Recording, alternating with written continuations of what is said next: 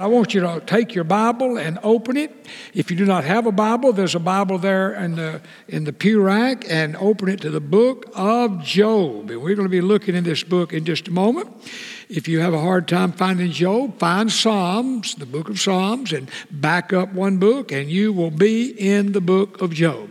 Now, here's what God put on my heart to talk about tonight, and there, there are many reasons for this. It just seems like in recent weeks, even this week, we are praying with more people going through adversities, difficult things. I mean, just almost in some cases, unbelievable things. And, and I thought, you know, if live life long enough, and you don't have to live all that long, and you will experience adversities in your life. That's just a true statement. I'll show you that even in the Bible tonight.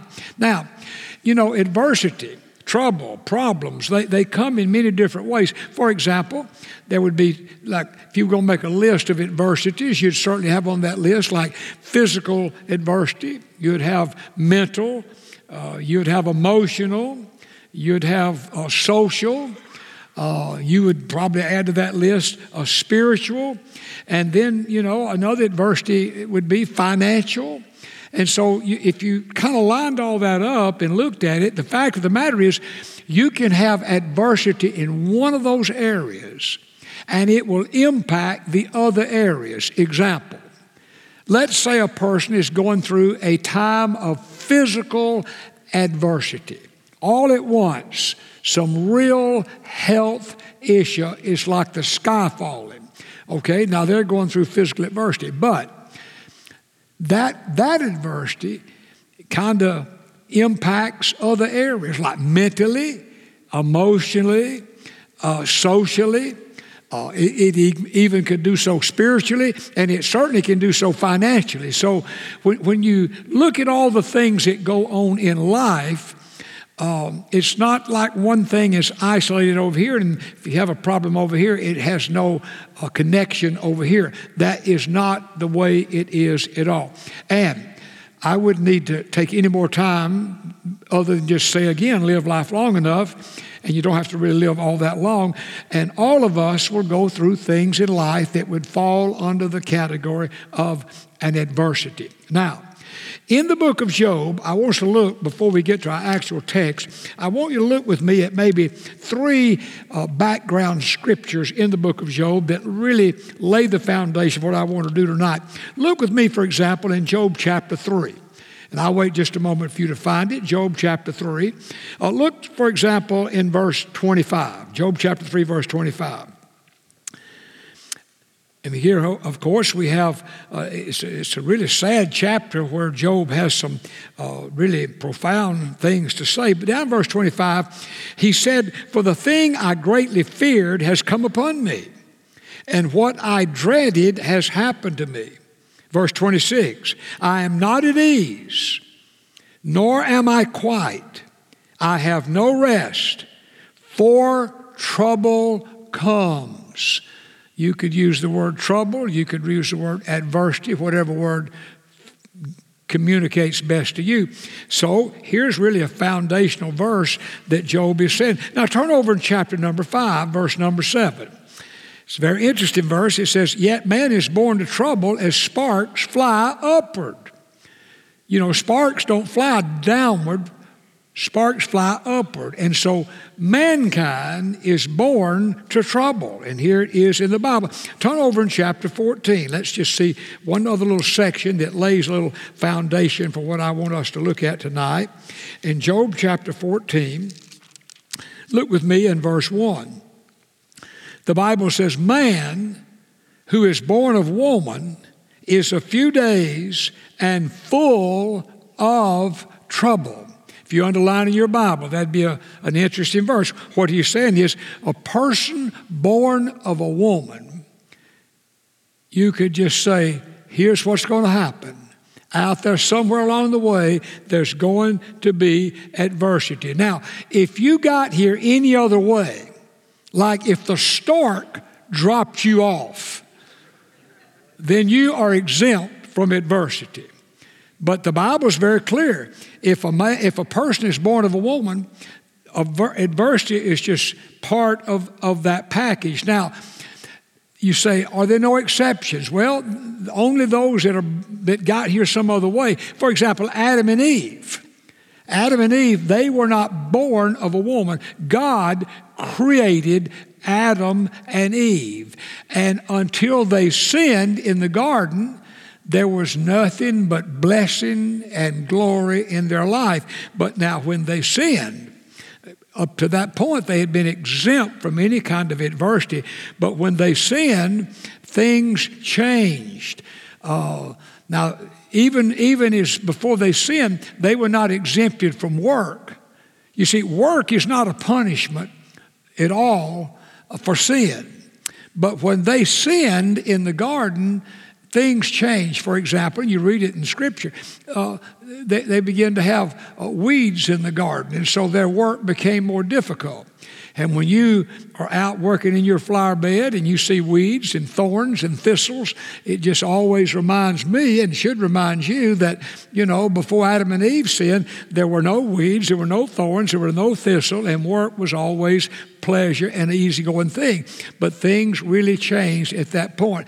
And every person that has been born since Adam and Eve sinned, they're born with a sin nature.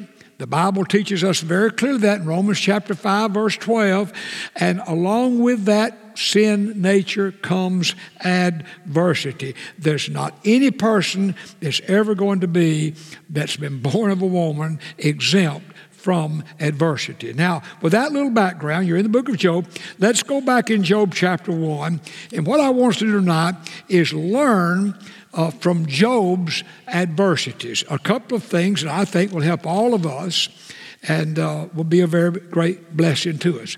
Now, you know, it's, it's much better to learn from the experiences of others than to go always learning through the school of hard knocks. Now, the school of hard knocks is a great teacher, but it's a painful teacher.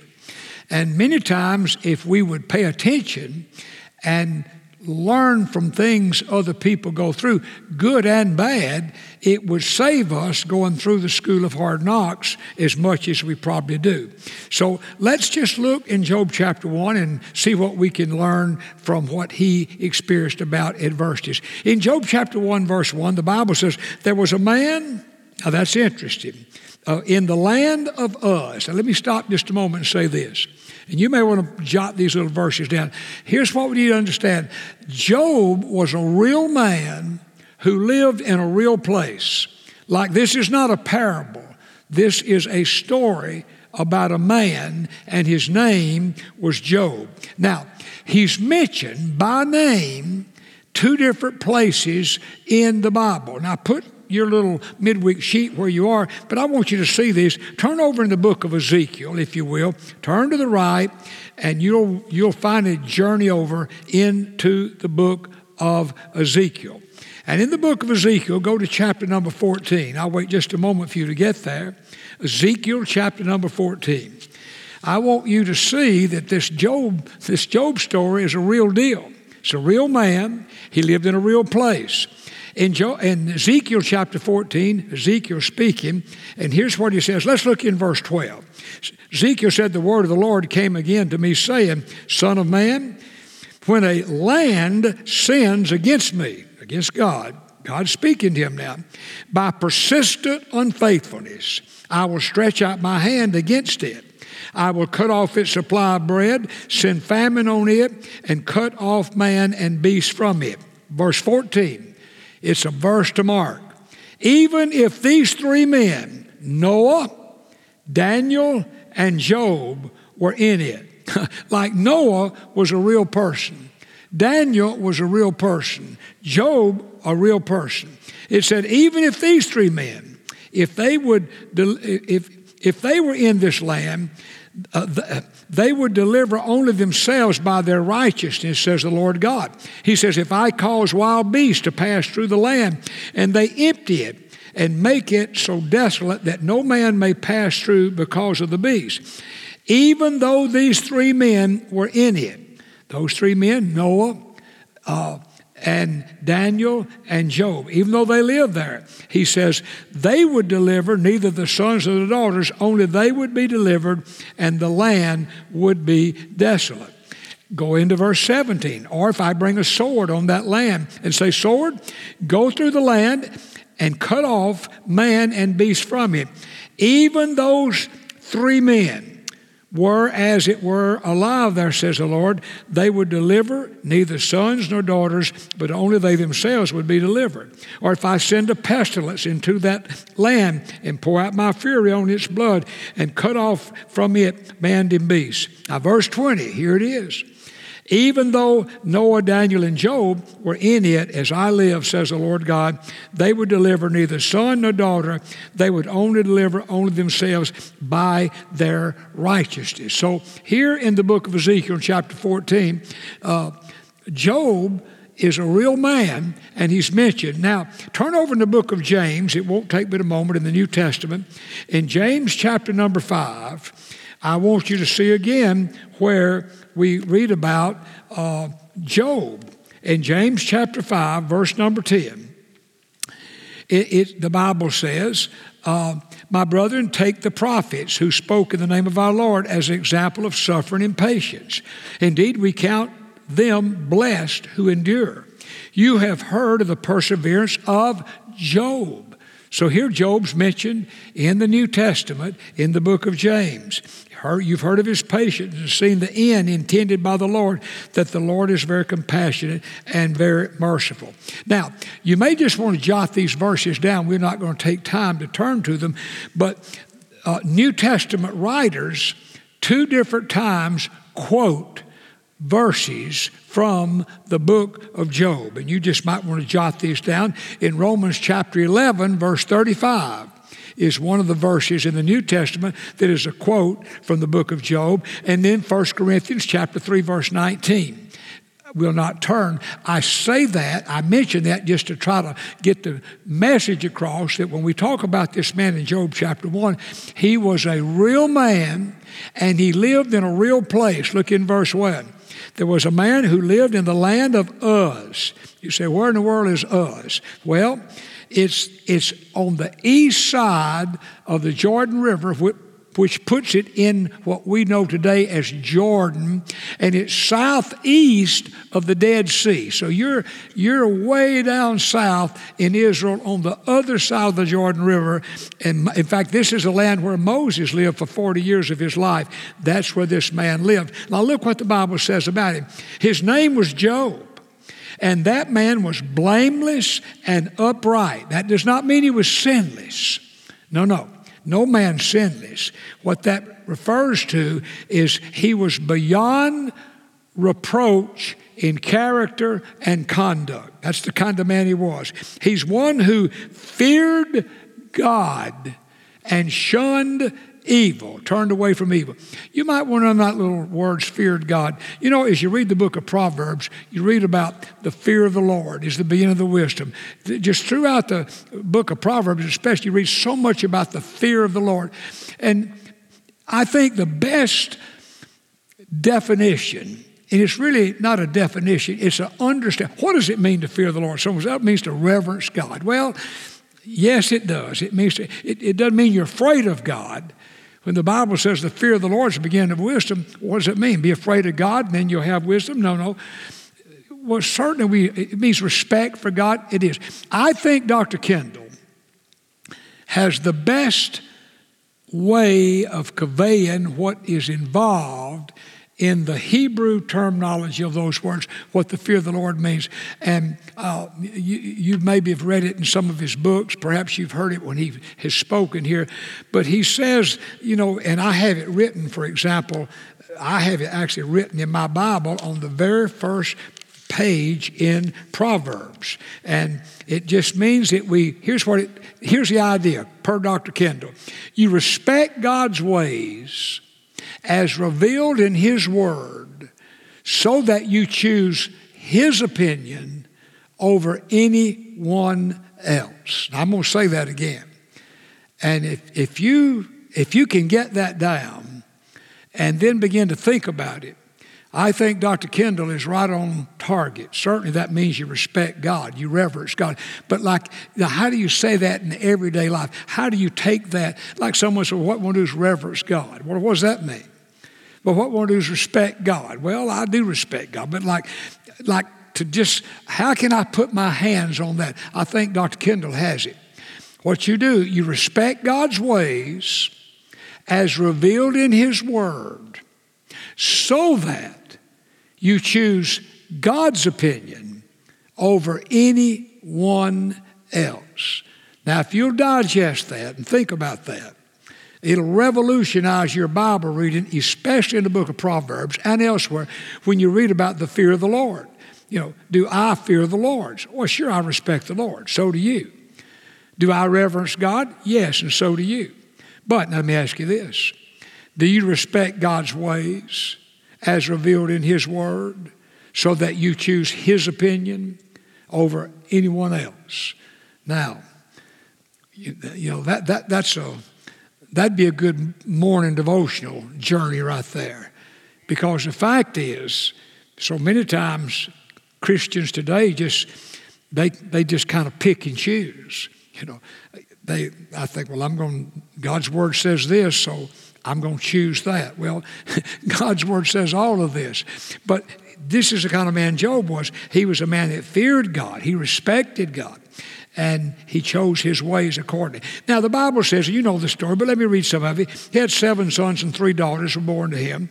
And also his possessions were 7,000 sheep, 3,000 camel, 500 yoke of oxen, 500 female donkeys, and a very large household, so that this man was the greatest of all the people of the East, very wealthy. And his sons would go and feast in their houses, each one on his appointed day, and would send and invite their three sisters to eat and drink with them. So it was, when the days of feasting had run their course, that Job would send and sanctify them. And he would rise early in the morning and offer burnt offerings according to the number of them all. For Job said, now here's what Job said about his kids it may be that my sons have sinned and cursed God in their hearts. Thus Job did regularly. You know, there's a good little lesson if you think it through there. The, the danger, uh, the danger of sin is ever present in times of enjoyment. You know, many things in themselves, there's no sin to that. But if we're not careful, many times when we get in places of enjoyment, there's always this danger that in the midst of all that, that uh, sin can seemingly just surface. And evidently that's what was going on in Job's mind. Now, verse 6 says, Now there was a day when the sons of God came to present themselves before the Lord, and Satan also came among them. Now remember in Isaiah chapter 14, Satan wanted to be like God.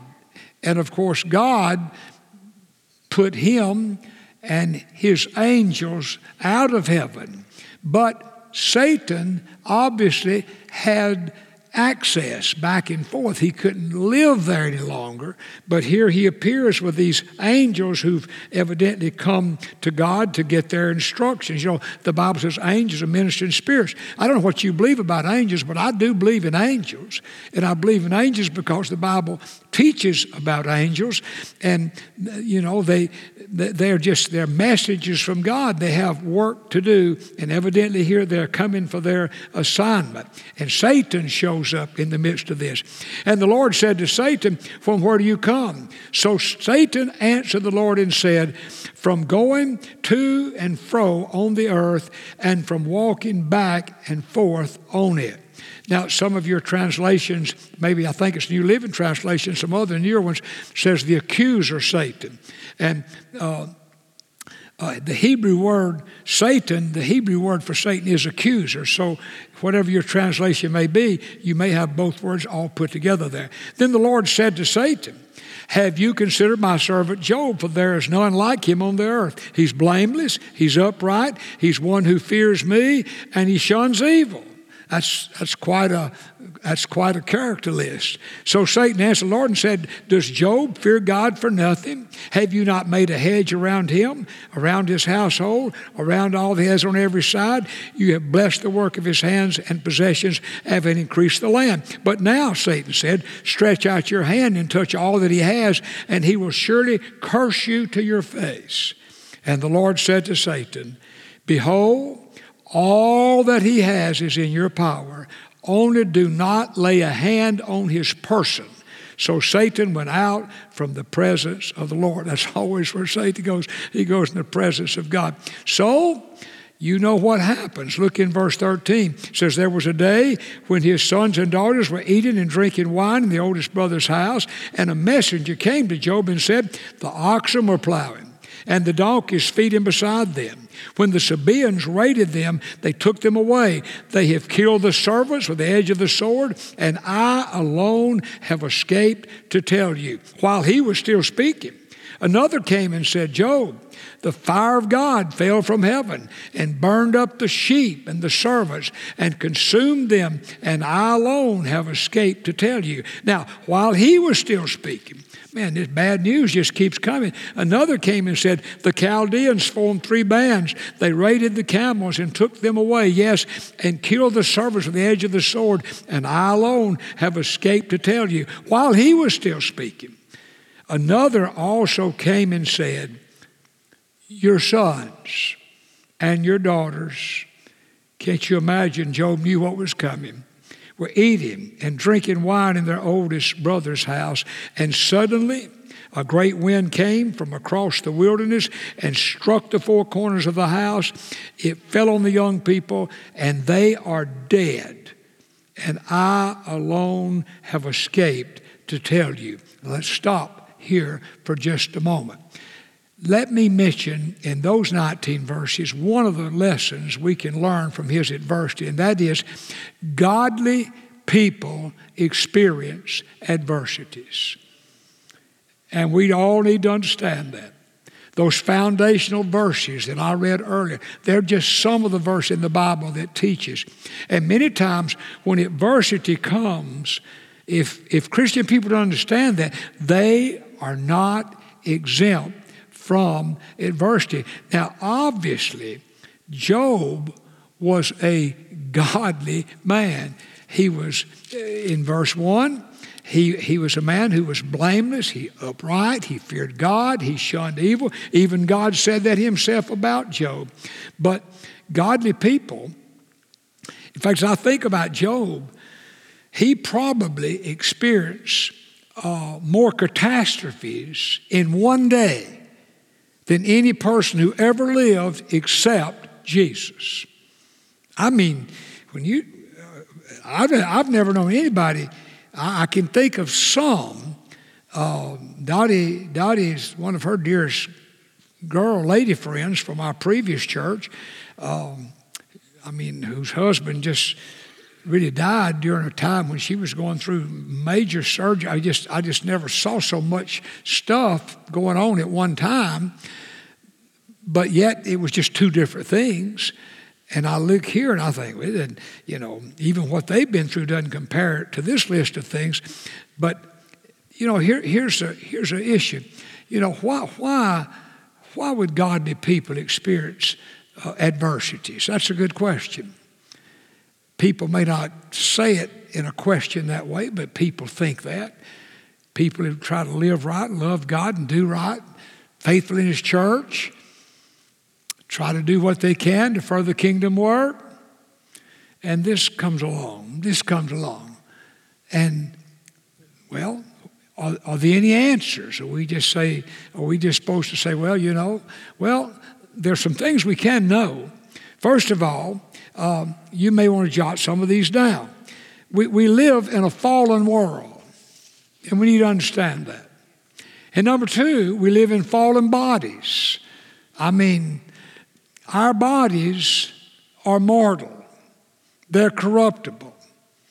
Uh, they, uh, uh, well, I'll just leave it there. I'm reminded every morning when I get up and look in the mirror that uh, I'm no longer uh, 21. uh, 31. And uh, all of us, things happen.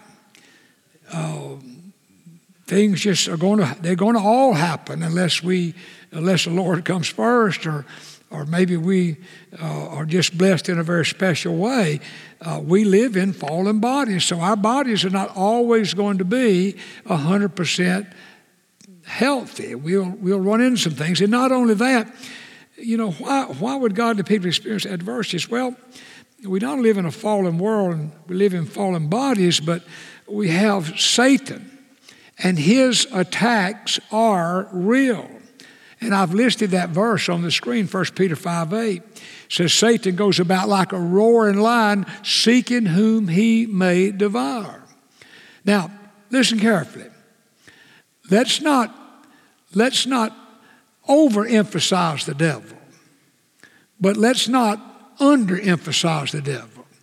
There is a devil, and he does have his angels, and his primary purpose for all mankind is that they never come to know God.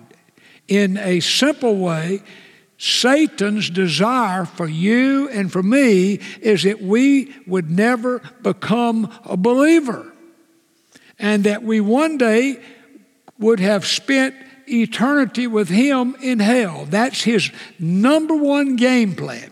Now, hopefully for all of us, that has not worked out because of the blood of Jesus. Amen? Yeah, he lost that one. But he's not finished. What would he next do? Well, numbers of things, and that's a sermon for a whole nother time. But just because you are a believer, because I'm a believer, don't think for a moment that means now you are exempt from any of the tax and the schemes and the connivings of the devil. He goes about like a roaring lion. And the fact of the matter is, this is my observation, and there be biblical basis for it. The closer that you desire to live for God and serve God, the more you're going to experience His attacks on what you're trying to do. I, I don't think Satan is very concerned about lukewarm believers. He's really not. And I've watched through the years that some of the most godly people that God used in the most magnificent ways, they go through enormous things in their lives that you would just stand over the side and think, well, you know, I, I don't believe that would ever happen to them. You look at it very carefully. Satan is at work. I'm not trying to overemphasize the power of the devil, but don't de emphasize the power of the devil. And yet, th- this is all part of why God and the people experience adversities. I've learned this as a pastor. The more I do to try to lead the church to reach souls for Jesus, the more stuff I encounter. I've watched it all these years.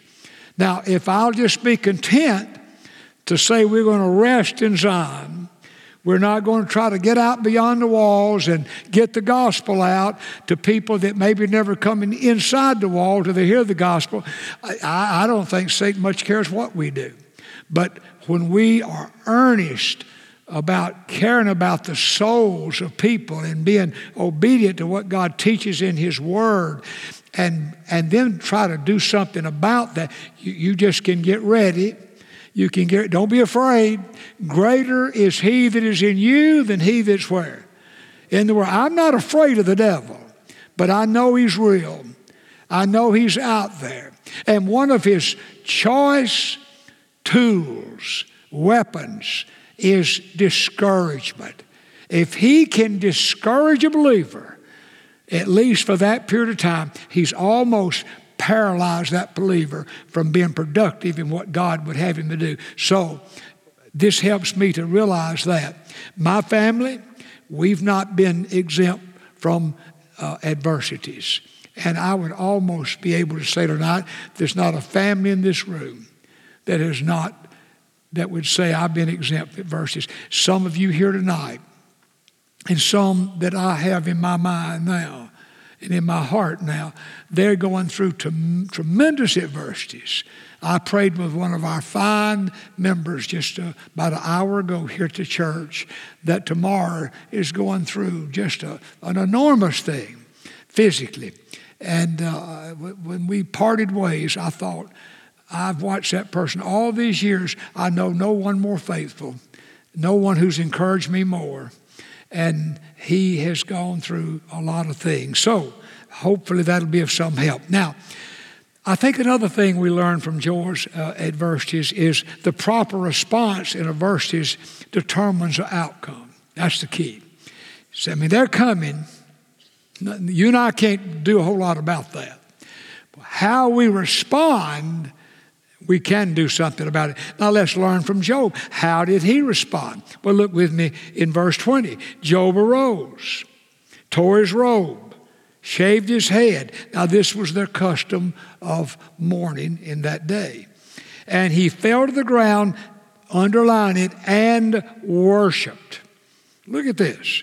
And he said, Naked I came from my mother's womb, naked shall I return there. The Lord gave, the Lord has taken away. Blessed be the name of the Lord. And then look in verse 22. In all this, Job did not sin nor charge God with wrong. And so he worshiped God. Not only that, uh, he, he praised the Lord's name. He praised the Lord's name. He did not sin and he did not blame God. Uh, the New Living Translation says that well. He did not sin by blaming God. So when we go through difficult things, I mean, we're going to respond some kind of way. And the better way to respond is the way Job responded. You know, I've often thought, had all that happened to me, how would I have responded? What I've observed through the years is when real adversity comes into the life of a Christian, it tends to draw them either closer to God or drive them farther from God.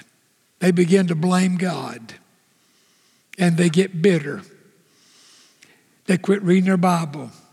They quit praying. And when you're going through hard things, you don't, you don't feel like I need to read. You, you're just not interested in reading the Bible. That's when we need to read the Bible. That's when we need to pray. You know, that's, that's when we need to probably go to church extra do everything we can to be around God's people and hear God's word. You know, this chapter of Job, I love this book. It's an interesting book. And I've always been fascinated with this last part of this chapter one.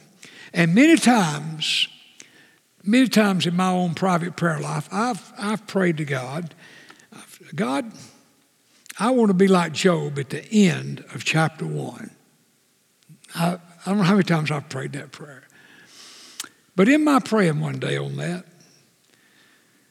I feel like the Lord said to me, you, you're praying, you're praying wrong. You're, you're saying you want to be like Job at the end of chapter one. What you need to do, this is what I feel God told me. You need to ask me to help you be like Job in the beginning of chapter one. You're in the wrong end of the chapter. You're down here hearing a guy praise me, worship me, saying the Lord's given, the Lord's taken away. Blessed be the name of the Lord. Well, all of us want to be that way. Something bad comes along, that's how we all want to be. Well, how do you get to be that? We'll go back in chapter 1, verse 1. There was a man, he lived in the land of Uz. He was blameless, he was upright, he feared God and he shunned evil.